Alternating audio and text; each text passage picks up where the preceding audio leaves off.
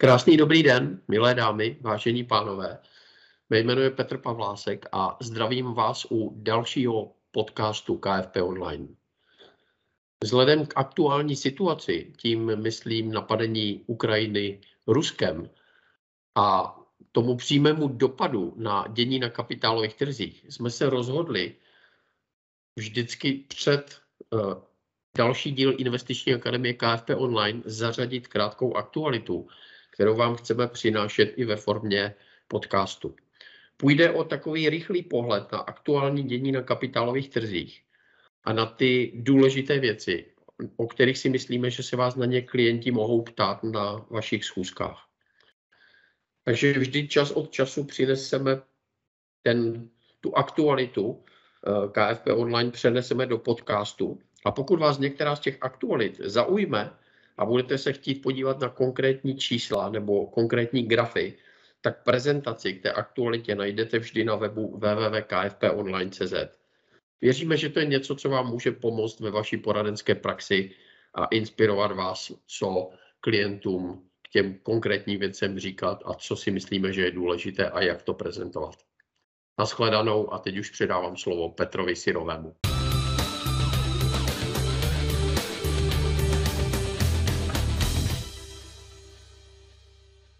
Tak, Petr připravil aktuality, já jsem vlastně eh, namlouval takový úvod podcastu, kdy jsem říkal, ta situace teďka při napadení Ukrajiny Ruskem je extrémní a mimořádná a možná někteří poradci zažívají tím méně zkušení to, co nikdy nezažili.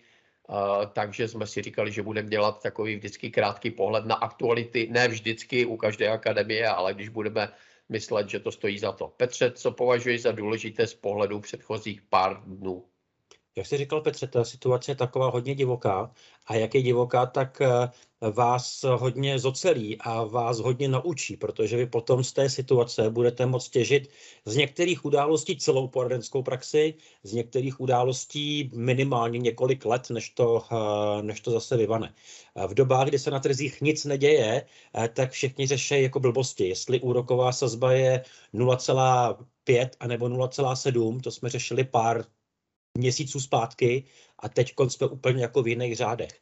A stejně tak uh, jiné pohyby na trzích se řešily fakt jako drobnosti a uh, ta situace současná vám ukazuje ty důležité věci, co se vlastně má řešit a na co to řešení připravujeme. Když říkáme, připravujeme řešení na větší pohyby, tak co jsou ty větší pohyby? První se vždycky díváme na měny. Eh, takže co se dělo na české koruně? Eh, česká koruna eh, oslabila vůči dolaru a my jsme, myslím, minulý týden tady měli podobný graf a říkali jsme, koruna oslabila vůči dolaru a bylo tam 7%. A nad 7% jsme říkali, ty to už jako je docela hodně. A je tady krásně vidět, že utekl týden, no a číslo 7% bylo jako v pohodě překonáno a už to je 11.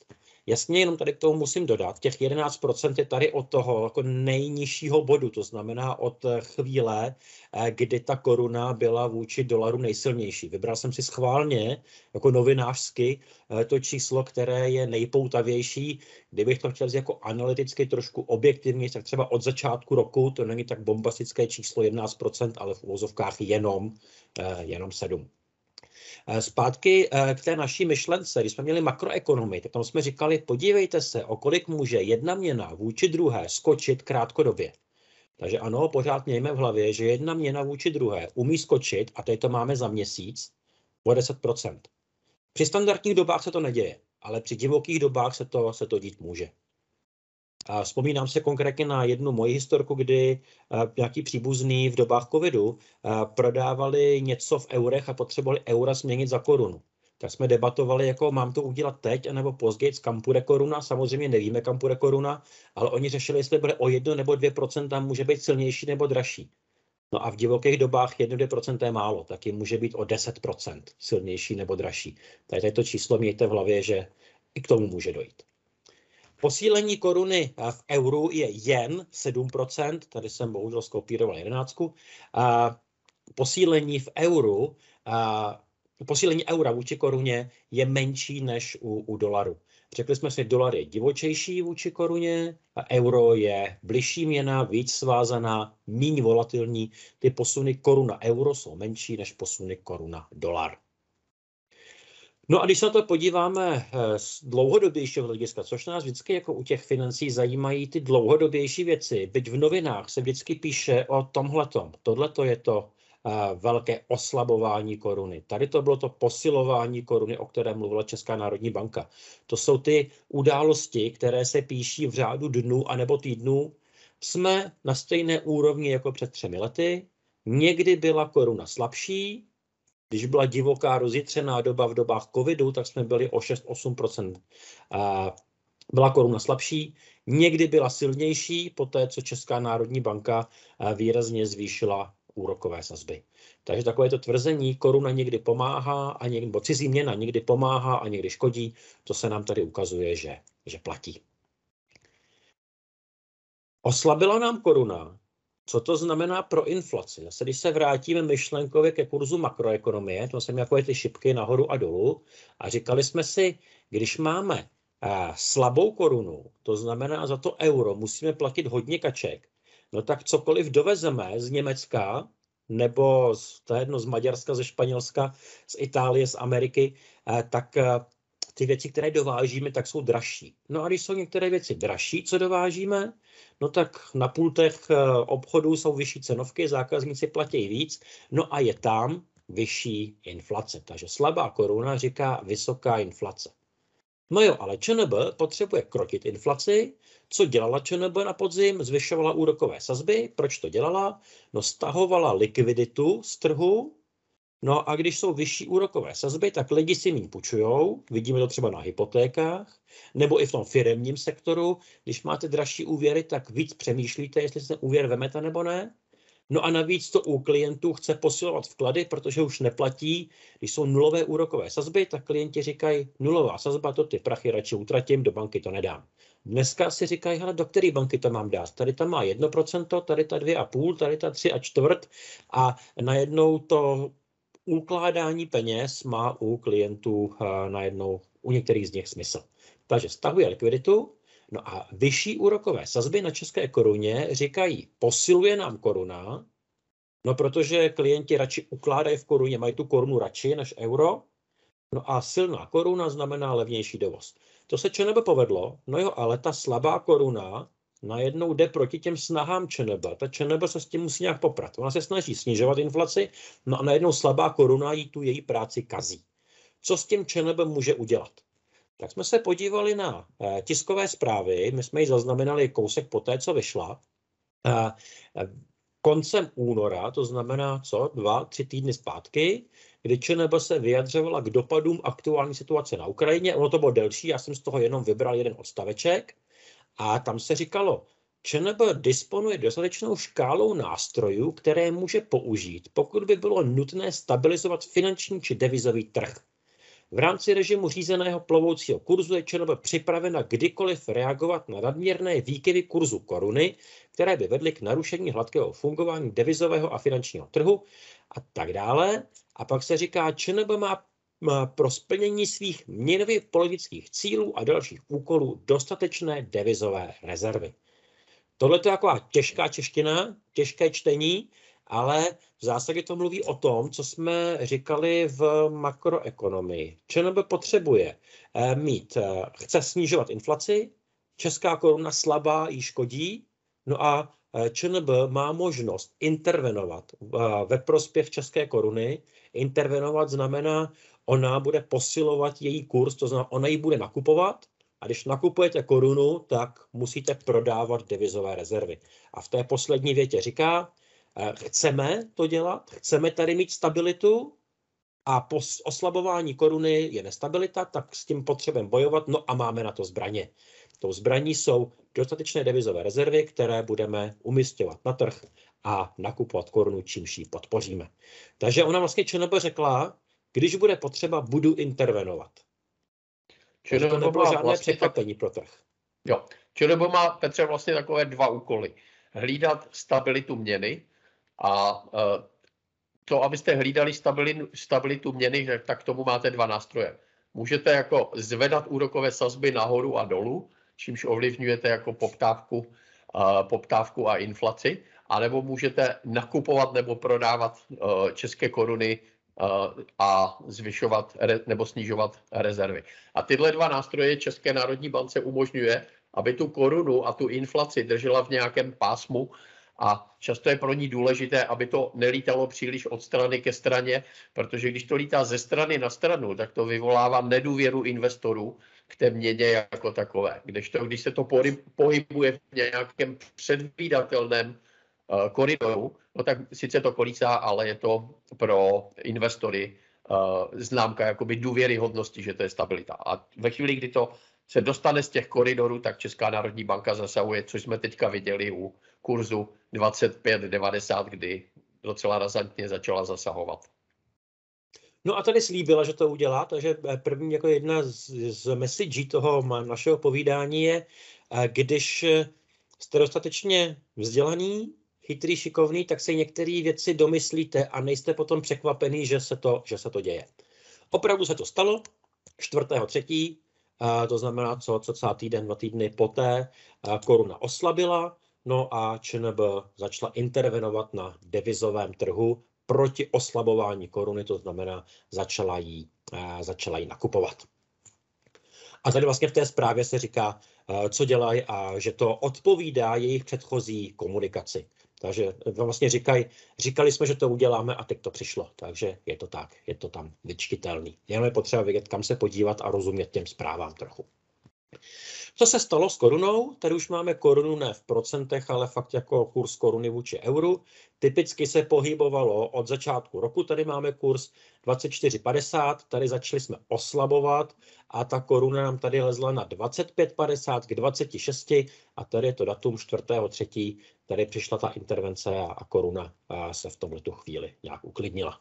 Zase mám tady starý data, mám tady data jenom do, uh, ve středu jsem připravoval do úterka úterní závěry, včera se obchodovalo a koruna se nějak posílila, takže ten poslední den tady není. Další, co mě zaujalo, eh, tak je článek ze včerejška. Ten hlásí, cena ropy zažívá volný pád. Bylo to zní krásně, zejména po té, co jste si byli natankovat a viděli jste cenu benzínu a nafty a vždycky každý den, co jste přijeli později, tak ta cena byla vždycky někde o kačku nebo o tři kačky dražší. Tak ono tady ten titulek krásně padá na úrodnou půdu.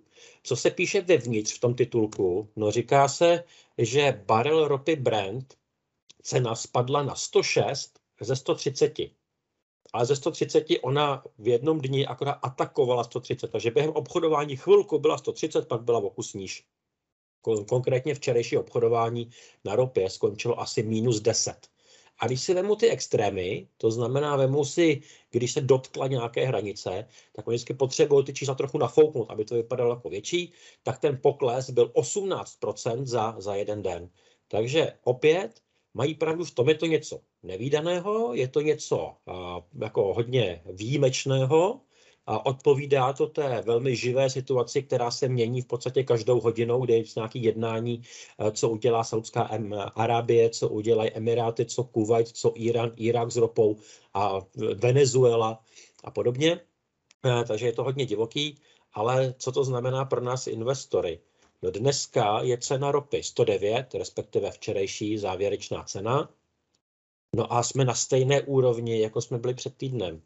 Takže bombastický titulek, ropa zažívá volný pád, by se dal taky říct trošku jinak. Cena ropy se uklidnila a cena ropy je stejně drahá, nebo ropa je stejně drahá jako před týdnem. Když se podíváme na začátek roku letošního, tak tam byla na 76 dolarech, to znamená, pořád jsme výrazně výš, tady ta cena je o 30% nižší oproti dnešku.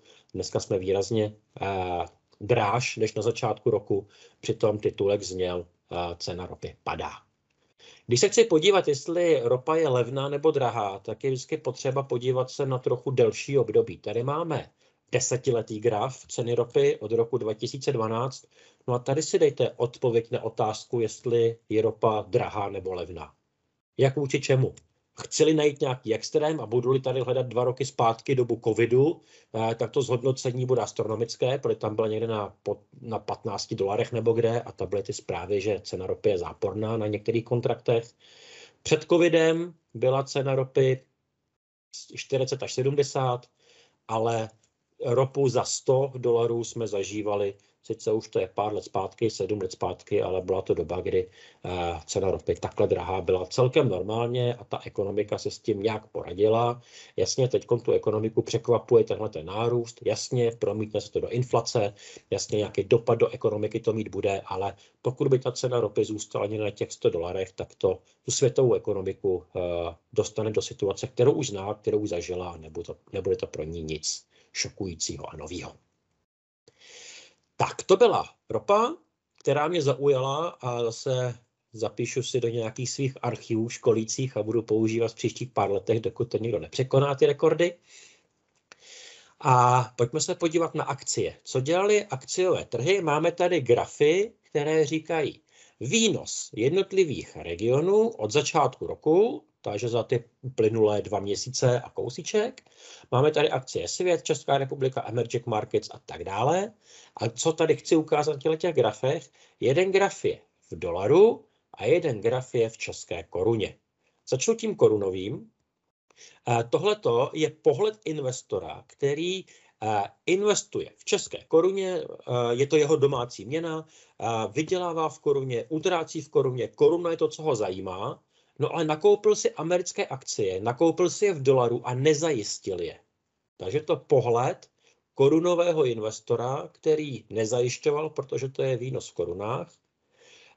Ten levý pohled je pohled buď to amerického investora, američan sedící v New Yorku, zná akorát dolary, o české koruně v životě neslyšel, je mu úplně jedno a dívá se na výnosy investic v dolaru a nebo to může být český investor, který si koupil americké uh, cené papíry, koupil si je v dolaru a kurz koruna dolar si zajistil. To znamená, jestli koruna oslabuje nebo posiluje mu jedno, uh, jeho zajímá, jaký je výnos v dolaru a ta česká koruna k tomu uh, jeho, její oslabování, posilování nic nepřidá.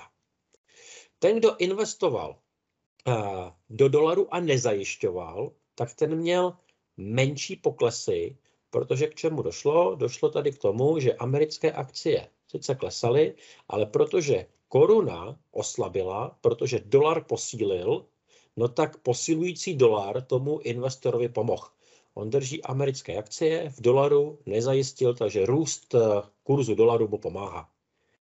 Ten, který si zajistil do české koruny, tak tam, jestli dolar oslabuje nebo posiluje, s jeho investicemi vůbec nic nedělá.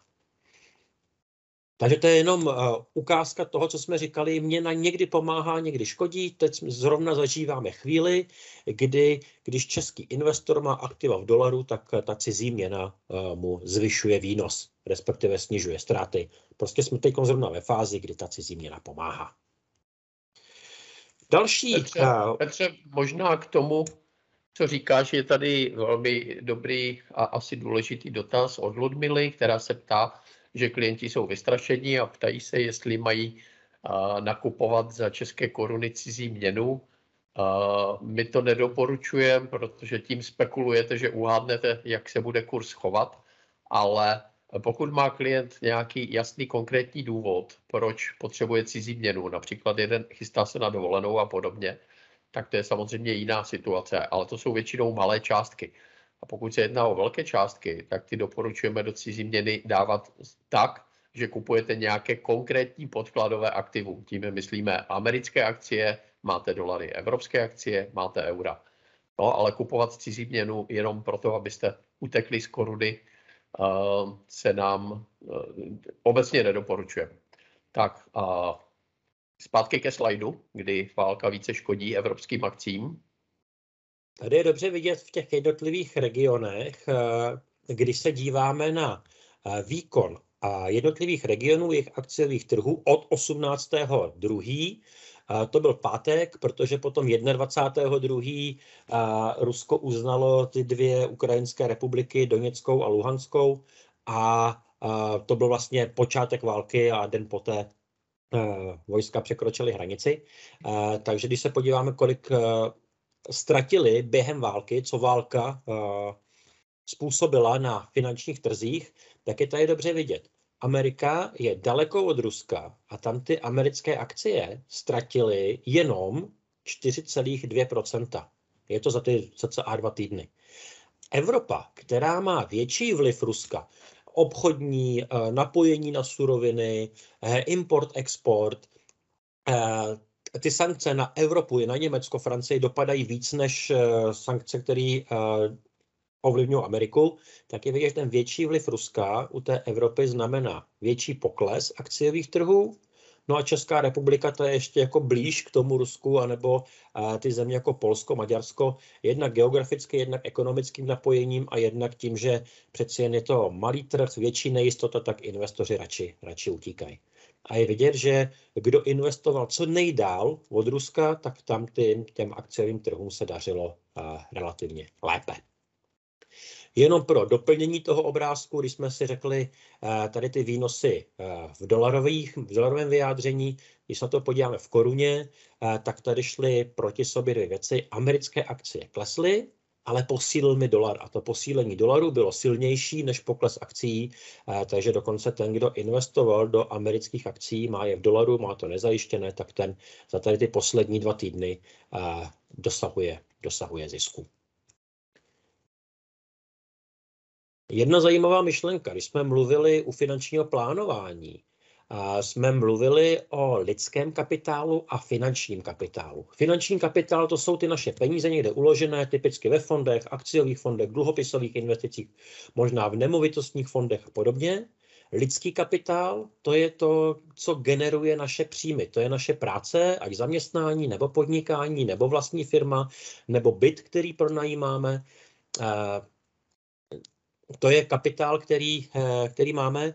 No a, finanční nezávislost a splnění cílu u drtivé většiny našich klientů závisí právě na lidském kapitálu, na té schopnosti vydělávat peníze, eh, na té schopnosti něco vydělat, něco utratit a ten kladný rozdíl, nějaký ten rozdíl v cash flow, mít možnost investovat. Takže drtivá většina zdrojů pro splnění našich cílů leží tady. No a když chci diversifikovat, minule jsme se bavili o diversifikaci, tak by bylo fajn, aby ten finanční kapitál byl ideálně co nejdál odsaď. A ty předchozí grafy to krásně ukazují. Kdo byl dál od Ruska, tak na tom dopad, eh, dopad líp. To znamená, že investovat na rozvinutých trzích Amerika, možná nějaká Asie, možná i nějaký emerging markets, ale oni jsou maličkatý. Eh, takže čím dál od Ruska, tím menší eh, vliv eh, současné válečné situace. Proto někteří poradci a některým klientům nedoporučují ani investovat do Evropy. Jsme moc závislí, ten lidský kapitál a co, jak se daří naší České republice, recese, inflace, hodně souvisí s tím, jak se daří Evropě. S těmi jsme hodně napojení na to Německo tak chceme-li diversifikovat, tak co nejdál odsaď. Jednoduchá myšlenka, eh, která nám pomáhá snižovat rizika. Nepřemýšlíme o tom, jak jsou akcie eh, oceněné v Americe, anebo v Japonsku, nebo v Austrálii, ale jenom jednoduchá myšlenka, která říká, chci snížit rizika, tak co nejdál. A poslední myšlenka, když už se dostáváme k akciovým trhům a k jejich ocenění, eh, tak myslím, že eh, ta současná bouřlivá situace nám trošku zatemňuje ten pohled na akcie. A často se koukáme na to, co udělala burza zase a že včera posílila asi o 2,5% a pár dní zpátky klesla o 2,5% a pořád tam vidíme to divoké burzovní spravodajství nahoru a dolů. A neuvědomujeme si, co vlastně vlastníme. Když investujeme do akcí, tak kupujeme firmy konkrétní firmy, mluvili jsme o tom, podívejte se dovnitřku, podívejte se na ty Apple, Microsofty, podívejte se na ty americké banky, JP Morgan, Coca-Cola, McDonaldy a ostatní firmy. No a co ty firmy dělají, co si vlastně kupují? No, když se podíváme na index S&P 500, tak P lomeno E tohohle indexu, PE ratio, je 24. To je aktuální PE, které se počítá z aktuální zisků. Aktuální zisky jsou vždycky jako za předchozí období a dělíme to cenou. Takže my platíme 24 násobek zisku. Když to otočím ten poměr a udělám zisk děleno cena, tak mě vychází, že za zaplacenou cenu ty firmy vygenerují 4% zisku. Vygenerují, to je možná nepřesné slovo, vygenerovali, to znamená ten jejich minulý zisk, jsou 4, 4% z ceny, kterou já platím. Pak se tady uvádí, že nějaký očekávaný ukazatel P lomeno E. Očekávaný ukazatel říká, no očekává se růst zisků firem, takže pokud by k tomu růstu zisků došlo, tak to PE mi klesne o nějakých uh, ze 24 někam na, na 19. Proč se očekává ten růst zisků? No, protože Amerika, americká ekonomika je zdravá, už snad bude otevřená, už snad tam nebude nějaká uzávěra vlivem covidu. A ty minulé zisky v roce 2021 jsou ještě pořád zasaženy covidem, těmi zadrhlými dodavatelskými řetězci, tím, že ta ekonomika, jak se vypnula, zapnula, tak to zapnutí neběželo úplně, úplně hladce. Možná pro zajímavost, jen jak to vypadalo před rokem, P lomeno E, no to bylo katastrofální, protože mnoho, mnoho firm bylo zavřených a netvořilo, netvořilo zisky. To jenom, eh, když budete uvažovat o akcích, jestli jsou levné, drahé, tak vždycky poměřujte je vůči ziskům, co za to máte, co dostáváte. A když to budete třeba poměřovat s eh, alternativou investuj do dluhopisů anebo do nájemní nemovitosti. A ještě jedna zajímavostka, když si koupíte akcie, tak dividend yield, to znamená na dividendách americké akcie, vyplácí zhruba 1,5% Zbytek eh, se reinvestuje, to ta firma nechává na svůj další rozvoj, na svoje další akvizice, na eh, to, aby mohli dál růst a vzkvétat.